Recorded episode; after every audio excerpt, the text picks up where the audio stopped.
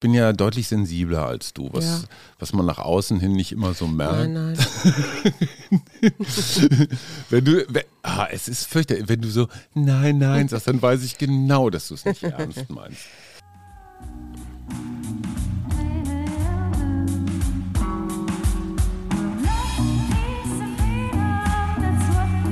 Wir, Arbeit, Leben, Liebe. der Mutmach-Podcast der Berliner Morgenpost.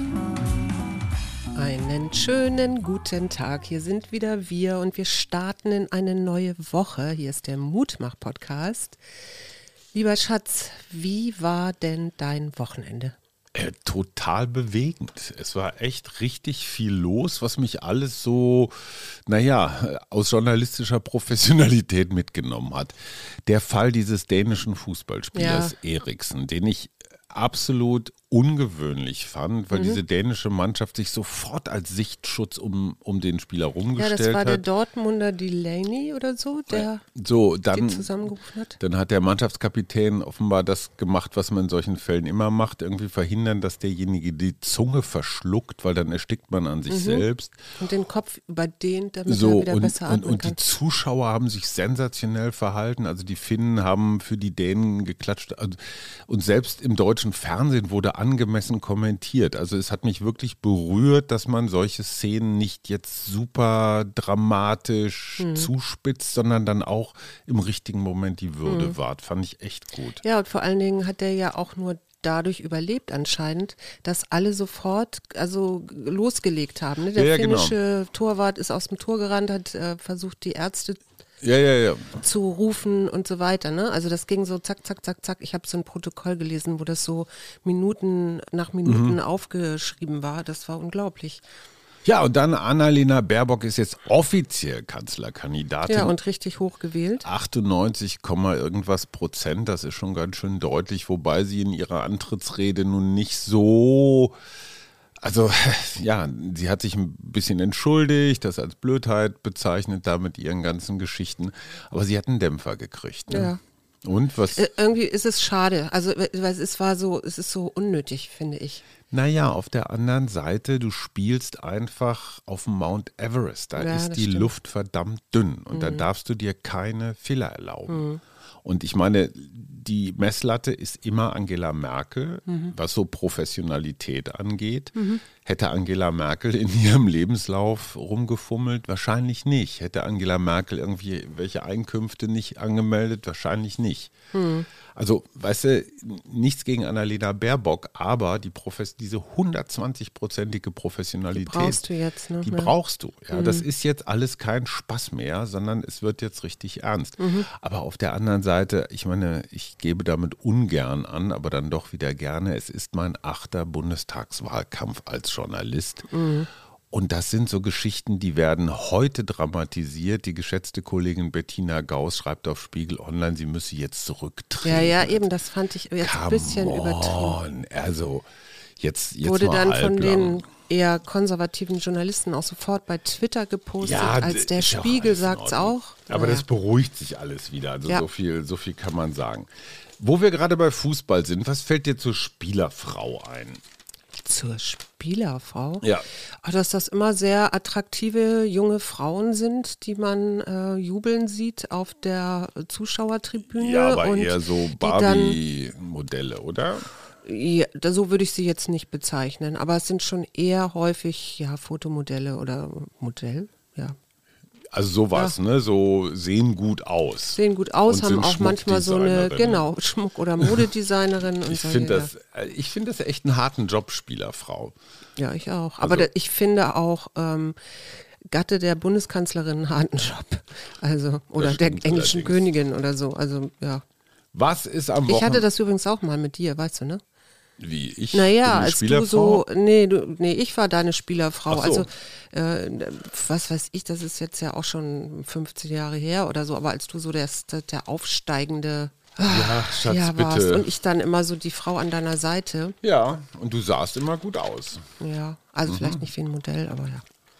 So, ab morgen kannst du dir den großen Impfpass besorgen, den digitalen. Machst du das? Mhm. Ja, natürlich. Ah, Also Ich okay. gehe gleich in die Apotheke. Ich will ja auch wissen, wie das funktioniert. Also ich werde morgen früh mit meinem Impfbuch in die Apotheke gehen und sagen, bitte, ich möchte jetzt dieses digitale Ding da haben. Okay, und weißt du auch, ob deine Apotheke das kann? Nee, eben, das will ich Ach so, herausfinden. Es gibt, es gibt Listen. Ah ja. Was fällt dir zu dem Namen Tanit Koch ein? Ich finde, Tanit ist ein sehr ungewöhnlicher Vorname. Bild, Bildchefredakteurin ehemals fällt mir dazu Ja, ein. Und die- die ist irgend, von irgendwem jetzt zum Wahlk... Nee, Meine Frau ist voll im Film. wo, was war das? Armin Laschet, Ach, Armin Laschet, von genau. dem Mickey Beisenherz sagt, er sieht aus wie einer der sieben Zwerge der Walt Disney. Da hat echt Produktion recht. Schneewittchen ist leider ein Volltreffer. Ja.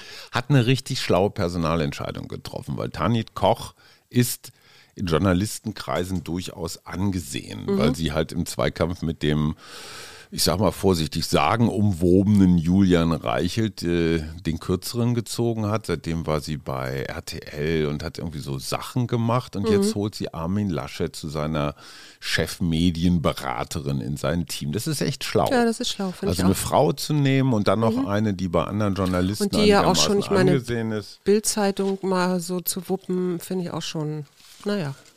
Sag mal, du als gelernte Protestantin, ne, wie findest du das, dass Bischof, also und Kardinal Marx, ein Westfale, ich betone das aus Eigeninteresse, seinen Rücktritt beim Papst einreicht und viele haben gesagt, okay, das äh, ist vielleicht jetzt gerade nicht der Richtige, aber da zumindest Ja. übernimmt mal einer Verantwortung und tut überhaupt irgendwas. Marx selbst hat von einem toten Punkt gesprochen, also an dem die katholische Kirche ist. Oder blinder Fleck. Ich hatte vergangenen Donnerstag für die Deutsche Welle tatsächlich eine Moderation zu dem Thema ne, mit verschiedenen Leuten, unter anderem mit Pater Max, den ich wahnsinnig gerne als Mittwochsexperten hier mal reinholen möchte. So wie ist das eigentlich, Ordensbruder zu sein in Zeiten wie diesen? Ja. Und äh, während wir die Sendung aufzeichneten, hat Franziskus, der Papst in Rom, verfügt, nee, mein guter Marx, du bleibst mal schön im Amt. Das heißt, wir haben so richtig schön in die Unaktualität reinproduziert. Aber das ist schon ein Ding, ne? Der Papst denkt normalerweise länger nach über solche Sachen und jetzt lässt er den nicht von der Angel. Nö, aber äh, ja, das ist ja vielleicht auch ein Bauernopfer eher. Ich weiß es auch nicht so richtig. Vielleicht ist das sogar so eine taktische Geschichte, so ein bisschen Aufmerksamkeit machen. Vielleicht wusste Marx auch, dass seinem, seinem Gesuch nicht stattgegeben wird. Aber diese, ich sag mal, diese Erschütterung in der katholischen Kirche ist damit natürlich nicht zu reparieren. Ne? Nee. Es ist so ein brutaler Vertrauensverlust, den so die ganz normalen Gläubigen in, in ihren Laden haben. Das ist schon echt dramatisch. Finde ich auch. Sag einmal, was mich ja jetzt viel eher umtreibt, ist, du hast ja, du bekommst ja deine zweite Impfung jetzt auch, glaube ich, nächste Woche, Mhm. ne? Oder nee, in dieser Woche sogar kriegst du die, ne? Montag, ja, an diesem Montag. Stimmt. Ich dachte, es wäre nächsten Montag. Äh, wie, wie, wie geht's dir damit? Also fühlst du dich damit entspannter oder wie, Wie jetzt geht's im Vorfeld? da? Ja, also wenn du so darin denkst, dass du jetzt demnächst zweimal geimpft bist, also durch Also bist. es, naja, ich meine, wie heißt sie? Die Delta-Mutante soll ja angeblich auch bei Geimpften irgendwie nochmal Ja, in durchschlagen. Großbritannien haben Also so ein ganz hammerharter Schutz ist es nicht und trotzdem, ich habe ja schon nach dieser ersten Impfung so, so eine so Unbesiegbarkeitsfantasien. Hm. Ich habe ein bisschen Schiss vor den Nebenwirkungen, die ja bei der zweiten, beim zweiten Schuss BioNTech stärker sein sollen oder überhaupt erst Mhm. auftauchen sollen. Du hattest eigentlich nichts. Ne? Ja, ich hatte ein bisschen was am Arm oder so, Ja, ein bisschen gut. Kopfschmerzen, aber das war alles. Aber nicht, du hast jetzt nicht so eine leichte Corona-Infektion Nö. ausgeritten. also habe ich nicht bemerkt, sagen wir mal so. ich bin ja deutlich sensibler als du, was, Ja. was man nach außen hin nicht immer so merkt. Nein, nein. Wenn du, wenn, ah, es ist fürchterlich, wenn du so nein, nein sagst, dann weiß ich genau, dass du es nicht ernst meinst. Weißt du, was ich am Wochenende gelesen habe? Und ich habe es wirklich, seit langer Zeit habe ich mal wieder ein Buch in einem Rutsch fast durchgelesen. Robin Alexander Machtverfall. Also ich, ich habe überhaupt keinen Grund, Robin Alexander zu Ist das loben. eigentlich übrigens der richtige Titel? Machtverfall? Nein, Ja. ist er nicht. Weil in Wirklichkeit, naja, es soll so ein bisschen das Drama am Ende der Regierungszeit Merkel schildern. Ja. Ähm, Die übrigens eine gute Rolle da beim G7-Gipfel, glaube ich, gespielt hat und auch so das muss ich auch mal kurz loswerden. entspannt war. Dieses, dieses Mannschaftsfoto, was die gemacht haben. Ne? Und rechts stand, vorne saß, glaube ich, Merkel und ein bisschen dahinter, so schräg, stand Ursula von der Leyen. Und ich muss sagen, ich war echt stolz, dass Deutschland mit zwei starken Frauen, egal was man jetzt politisch von ihnen hält, vertreten ist in dieser Männerbande. Ich dachte mir, hey, wir sind, ja, wir sind in vielen Belangen lahmarschig und vielleicht auch ein bisschen, ich weiß nicht was, bürgerlich und trutschig unterwegs, aber das ist ein internationales Signal. Das ist, also ich, mich erfüllt das wirklich mit Stolz. Ja, mich auch. Ich finde das gut. Genau, die nächste Kanzlerin können können wir dann auch gerne wieder haben. Also Übrigens- Robin Alexander, ja. um das nochmal kurz zu Ende zu bringen, ich muss wirklich niederknien mit so einer Faktendichte und so viel Wissen und trotzdem noch aufgeschrieben. Und eine, einen Zusammenhang würde ich dir gerne einmal kurz vorlesen. Es geht nämlich um internationale Zusammenarbeit bei ja, ähm, Virusinfektionen. Äh, so, wo waren wir denn stehen geblieben? Genau. Und zwar fast unbemerkt von der Öffentlichkeit hat Angela Merkel maßgeblich eine internationale Kraftanstrengung vorangetrieben, mit der die Ebola-Pandemie niedergerungen werden konnte, die zwischen 2014 und 2016 in Westafrika grasierte. Da das Ebola-Fieber in Sierra Leone, Guinea und Liberia ausgebrochen war, in Ländern also, die nur über rudimentäre staatliche Strukturen verfügen und praktisch kein funktionierendes Gesundheitssystem haben, ist die Pandemiebekämpfung von der Weltgesundheitsorganisation WHO in den großen westlichen Ländern organisiert und finanziert worden. Vor allem Angela Merkel und der amerikanische Präsident Barack Obama, also wir befinden uns hier im Jahre 2016, 2017, ähm, machten Ebola bei den G7 und G20-Gipfeltreffen 2015 ähm, Staats- und Regierungschefs zur Chefsache.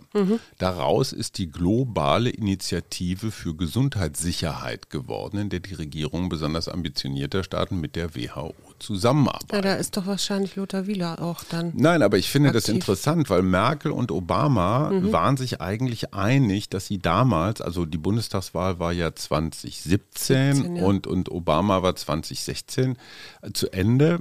Die wollten beide so, so ein Denkmal setzen mit dieser internationalen ähm, Seuchenbekämpfungsinitiative. Und dann musste Merkel ja weitermachen. Und auch das steht in diesem Buch drin, wie Obama sie bekniet hat. Ja. Mach weiter gegen Trump. Du musst jetzt die westliche Welt retten. Du musst den Laden zusammenhalten. Du musst sehen, dass die NATO überlebt. Du darfst Europa nicht spalten lassen. Du musst irgendwie so, du bist die Stimme der freien Welt. Ja. Angela Merkel wollte 2017 aufhören. Ja, ja, also die weiß. hat diese vier Jahre eigentlich auch deswegen gemacht, weil Obama, mit dem sie ja am Anfang gar nicht so gut konnte, Mhm. weil der sie inständig äh, be Bekniet bewegt und bequatscht hat. Und das sind alles solche Sachen, die in diesem Buch einfach in so einer ganz klaren, also du hast immer das Gefühl, du sitzt unterm Sitzungstisch dabei, wenn, Mhm. wenn sich Politiker unterhalten. Und ich, ich bin wirklich voller Ehrfurcht über diesen Kollegen. Und Robin ist so häufig in irgendwelchen Talkshows Mhm. und sonst wo, wie der noch die Zeit findet, ein Buch zu schreiben. Ist ja auch noch bei der Welt äh, Ja, stellvertretender er hat, glaube ich, auch noch drei Kinder und so, ne? Also das Ja. ist schon wirklich beachtlich. Also Stimmt. Hut ab, Hut ab. Äh, was habe ich dir denn mitgebracht? Also ich bin mehr so ein bisschen mal so in mich gegangen und Mhm. was mir auffällt ist, dass die Stadt nachts wieder lauter wird. Das Finde stimmt. ich, finde ich ja ein bisschen schade, muss ich sagen. Es finden Also auch wieder so- Rennen auf dem Kudamm statt, wieder Ja. Autorennen und so. Die ja. Parks sind voll, die arme Polizei muss immer wieder eingreifen, räumen. Aber auf Ähm, der anderen Seite trotzdem fallen die Inzidenzen. Also dieser Zusammenhang zwischen draußen sein und Wärme. Mhm. Irgendwie scheint das Virus keinen Bock zu haben, wenn es über 20 Grad wird, oder? Ich war, äh, kann ich dir nicht beantworten. Aber es müssten doch eigentlich die Inzidenzen hochgehen, wenn die Leute so dicht aufeinander sitzen. Mhm. Und man hat nicht den Eindruck, dass jetzt noch viele Aha-Regeln eingehalten werden, Ich oder? habe ich hab am Freitag gedacht, da sind wir ähm, durch die Stadt gefahren und es waren ja unglaublich viele Leute. Und ich hatte auf einmal, kennst du das, dass du dich manchmal so fühlst, als ob du in einem Film bist oder als ob du in einem ähm, aufwachst aus irgendeinem Traum oder so. Also ich hatte so für einen ganz, ganz kurzen Moment, dachte ich plötzlich, Hat es Corona eigentlich wirklich gegeben oder habe ich mir das jetzt irgendwie eingebildet? Ken, das kennst du das? Dass du manchmal, so wie in Manchmal, so einem ja. Paralleluniversum oder so. Eigentlich ziemlich Gegend hast. häufig. Und im Moment, äh, so wenn du in bestimmten Stadtteilen bist, bei uns ist es ja noch relativ ruhig, dann kannst du wirklich, denkst du wirklich, es ist alles irgendwie wieder wie, wie, wie damals. Weißt Wobei du, ich gar nicht nach damals so zurück möchte, stelle ich fest. Und auch immer noch so ein bisschen unsicher bin. Also auch gerade wenn ich mehrere Menschen treffe. Also nicht, wie ich mich verhalten sollte oder so, aber mich so zurechtzufinden unter vielen Menschen, das fällt mir echt ein bisschen schwer. du bist halt eine wunderliche Einzelgängerin, Schatz. Nee, das glaube ich nun so eine nicht. verwirrte Aber ja. ältere Dame. Weißt du, was Hallux valgus ist? Ist ein, ein, ein Komet, ein Stern, irgendwie sowas? Fast. Nein, es ist eine, eine, eine Deformation des Zeigezehs, also des dicken Onkels, des großen Cs. Mhm. Und zwar hervorgerufen durch enge Schuhe. Also dadurch wird der große Ah, ja, Zeh ja, so ja, ich weiß, meine gezwungen, Tante- ja, sich ja, so ja. rumzubiegen. Genau, meine Tante hatte solche Füße, weil die in den 50er Jahren immer in diesen äh, Stöckelschuhen gelaufen ist, die So. vorne so eine, so eine Spitze noch hatten. So. Hm. Und was jetzt, jetzt kommt eine echte Wissensfrage. Was war der modische Trend, der im 14. Jahrhundert anfing?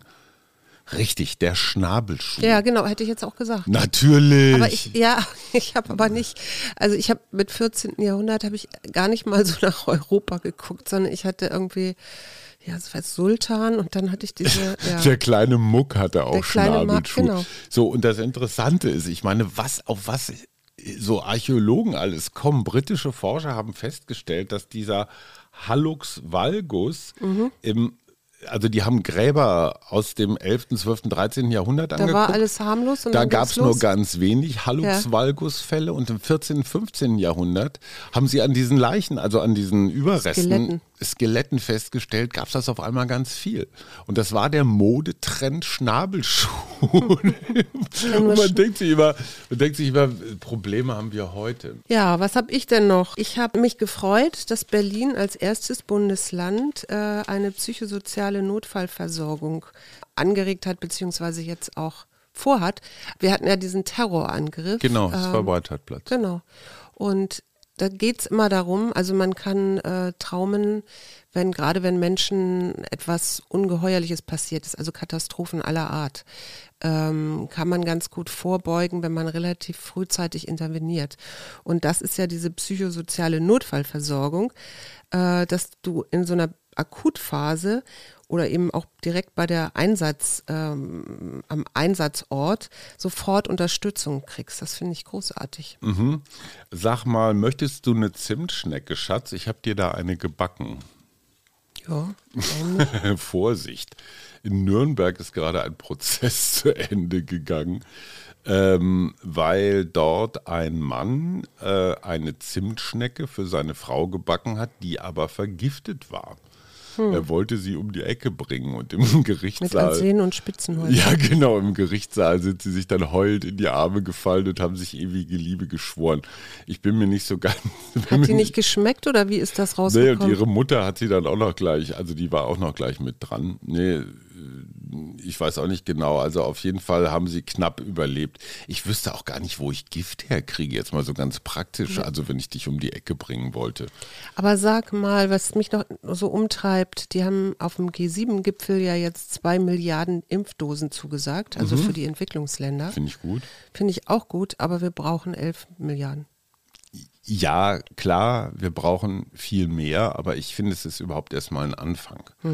Und wir hatten das Thema ja schon mal, globale Gerechtigkeit hätte ja in Wirklichkeit bedeutet, erstmal die Risikogruppen in allen Ländern zu impfen und dann Menschen wie uns. Ne? Ja, und dann wurde auch noch mal gesagt, dass sie gerne eine zeitige und transparente Pandemieursache in China noch mal nachforschen wollen, was die Chinesen ja jetzt gar nicht toll finden.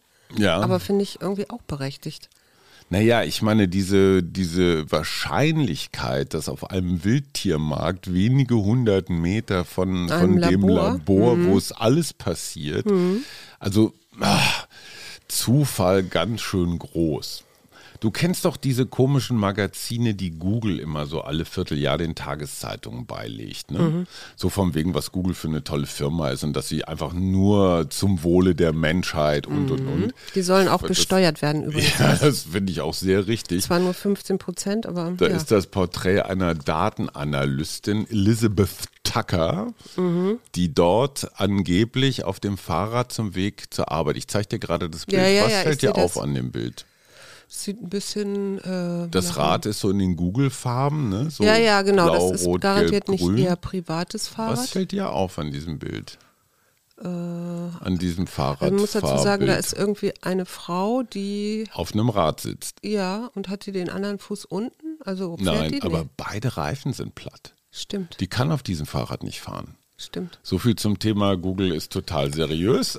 Was mich auch noch überrascht hat, in Berlin und Umgebung sind in der Pandemie 3500 Drehtage absolviert worden. Das heißt, Film produzieren ist einfach stumpf weitergegangen. Mhm. Ja, aber du, du, du, ich, du kennst auch meine Freundin Cordula, die hat das doch auch gemacht. Ja, ja, klar, die haben getestet und geimpft Geimpft und, und gemast und ja, weiß der genau. Geier was. Ja. Aber diese alles dichtmachen Aktion von insbesondere Menschen, die von diesen Ausnahmeregelungen profitiert haben, wird dadurch irgendwie noch bizarrer. Ja? Mhm. Ja, so von wegen, wir dürfen alle nix und da aber die Superausnahmen. Mhm. Wie gehen wir in die neue Woche? Wir gehen in die ne- neue Woche. Ich habe nämlich schon Kärtchen Ich knister hier gezogen. schon die ganze mit Zeit. Wissensdurst. Wissensdurst? Ja, finde ich gut. Finde ich ziemlich gut. Äh, aber du kannst es ja trotzdem nochmal erklären für den Fall, dass das missverständlich ist. Ja. Ach, und ich muss, während du suchst, noch schnell die Geschichte loswerden. Ich war, danke lieber John Eigner, den wir auch schon als Mittwochsexperten hatten, zu, zu Geschlechterthemen. Äh, John ist Männeraktivist, ohne dadurch Frauenfeind zu sein, was ich immer ganz wichtig finde. Also man kann für die Interessen von Männern eintreten. Mhm. Aber weißt du, was mir da aufgefallen Ja. ist? Ich glaube, du hast da auch irgendwas gepostet auf Twitter dazu. Mhm, und äh, dass es da so vor allen Dingen von Männern so ganz komische Reaktionen gab. Ja, die Ist finden das, die ja. finden das komisch. Die finden, wenn Männer sich zusammen. Das, also die das denken dann immer an Tee trinken ja, und an Händchen halten. Oder? Weicheier, was weiß ich. Also die finden das unmännlich. Mhm. Und ich finde ja, moderne, starke Frauen haben ein Recht auf moderne, starke Männer. Mhm. Und wir haben, also gerade jüngere Männer haben echt viele schlechte Vorbilder. Die haben irgendwelche bescheuerten Deutsch-Rapper oder sonst irgendwelche Mhm. Knallköpfe. Und ich sehe mich tatsächlich in der Pflicht, ein guter Vater zu sein, im Sinne von, hey, Respekt und ähm, du musst Augenhöhe. Mädchen nicht alle, du musst jetzt, das Interessante ist ja, dass die Mädchen schon viel weiter sind. Also die brauchen mich überhaupt nicht als Nee, nee. Fürsprecher. Aber du hast da ja auch ein bisschen, ähm, du hast da ja online auch ein bisschen was erzählt, ne? Auf diesem Ja, ich hatte Männer? zwei Veranstaltungen. Am Samstag habe ich mit Matthias Hawks, dem Zukunftsforscher, Klammer auf, äh, Tristan Hawks hast du ja. Frankfurter, Frankfurter Sponti-Szene und, und, und Pflasterstrand und, und so. Mhm. Und sein Sohn Tristan. Und ich finde allein schon mal, wenn du deinen Sohn Tristan nennst, ist schon mal die erste kleine Bürde, die du ihm Mhm. auflegst. Ne? Definitiv. Und ich war begeistert, wie frech und selbstbewusst und durchaus auch kritisch seinem Alten gegenüber dieser Tristan ist, der jetzt aber auch Zukunftsforscher ist. Ich habe mir mal gedacht, boah, ob die ihr Ding irgendwie schon so ganz ausdiskutiert haben, mal sehen. Also, Schatz, Wissensdurst. Wissensdurst. Ja, ich ich habe noch eine Sache, was ich ja auch groß finde, Mhm. ist, dass die Berlinale jetzt stattfindet und zwar draußen. Ja. Warum können wir, könnten wir doch eigentlich jetzt immer so machen, oder? Finde ich viel netter. Wir sind ja sowieso da nicht, insofern ist es eigentlich auch egal. Wissensdurst. Erkunde alle Möglichkeiten, pflege deine Neugier und dein Interesse. Geh über die bekannte und vertraute, nee, geh über das Bekannte und Vertraute hinaus. Stell herausfordernde, offene Fragen und erwarte außergewöhnlich erfrischende Antworten. Das tue ich auch, und zwar von meinen Klienten, die ich in dieser Woche haben werde. Ich Herausfordernde werde herausfordernde Fragen, Oh Gott. stellen. Okay, ich, wir hören jetzt auf hier. Tschüss. Ja, ich glaube auch. ich auch wir noch wünschen euch einen Fragen. guten Start in die neue Woche. Wir, Arbeit, Leben, Liebe. der Mutmach-Podcast der Berliner Morgenpost.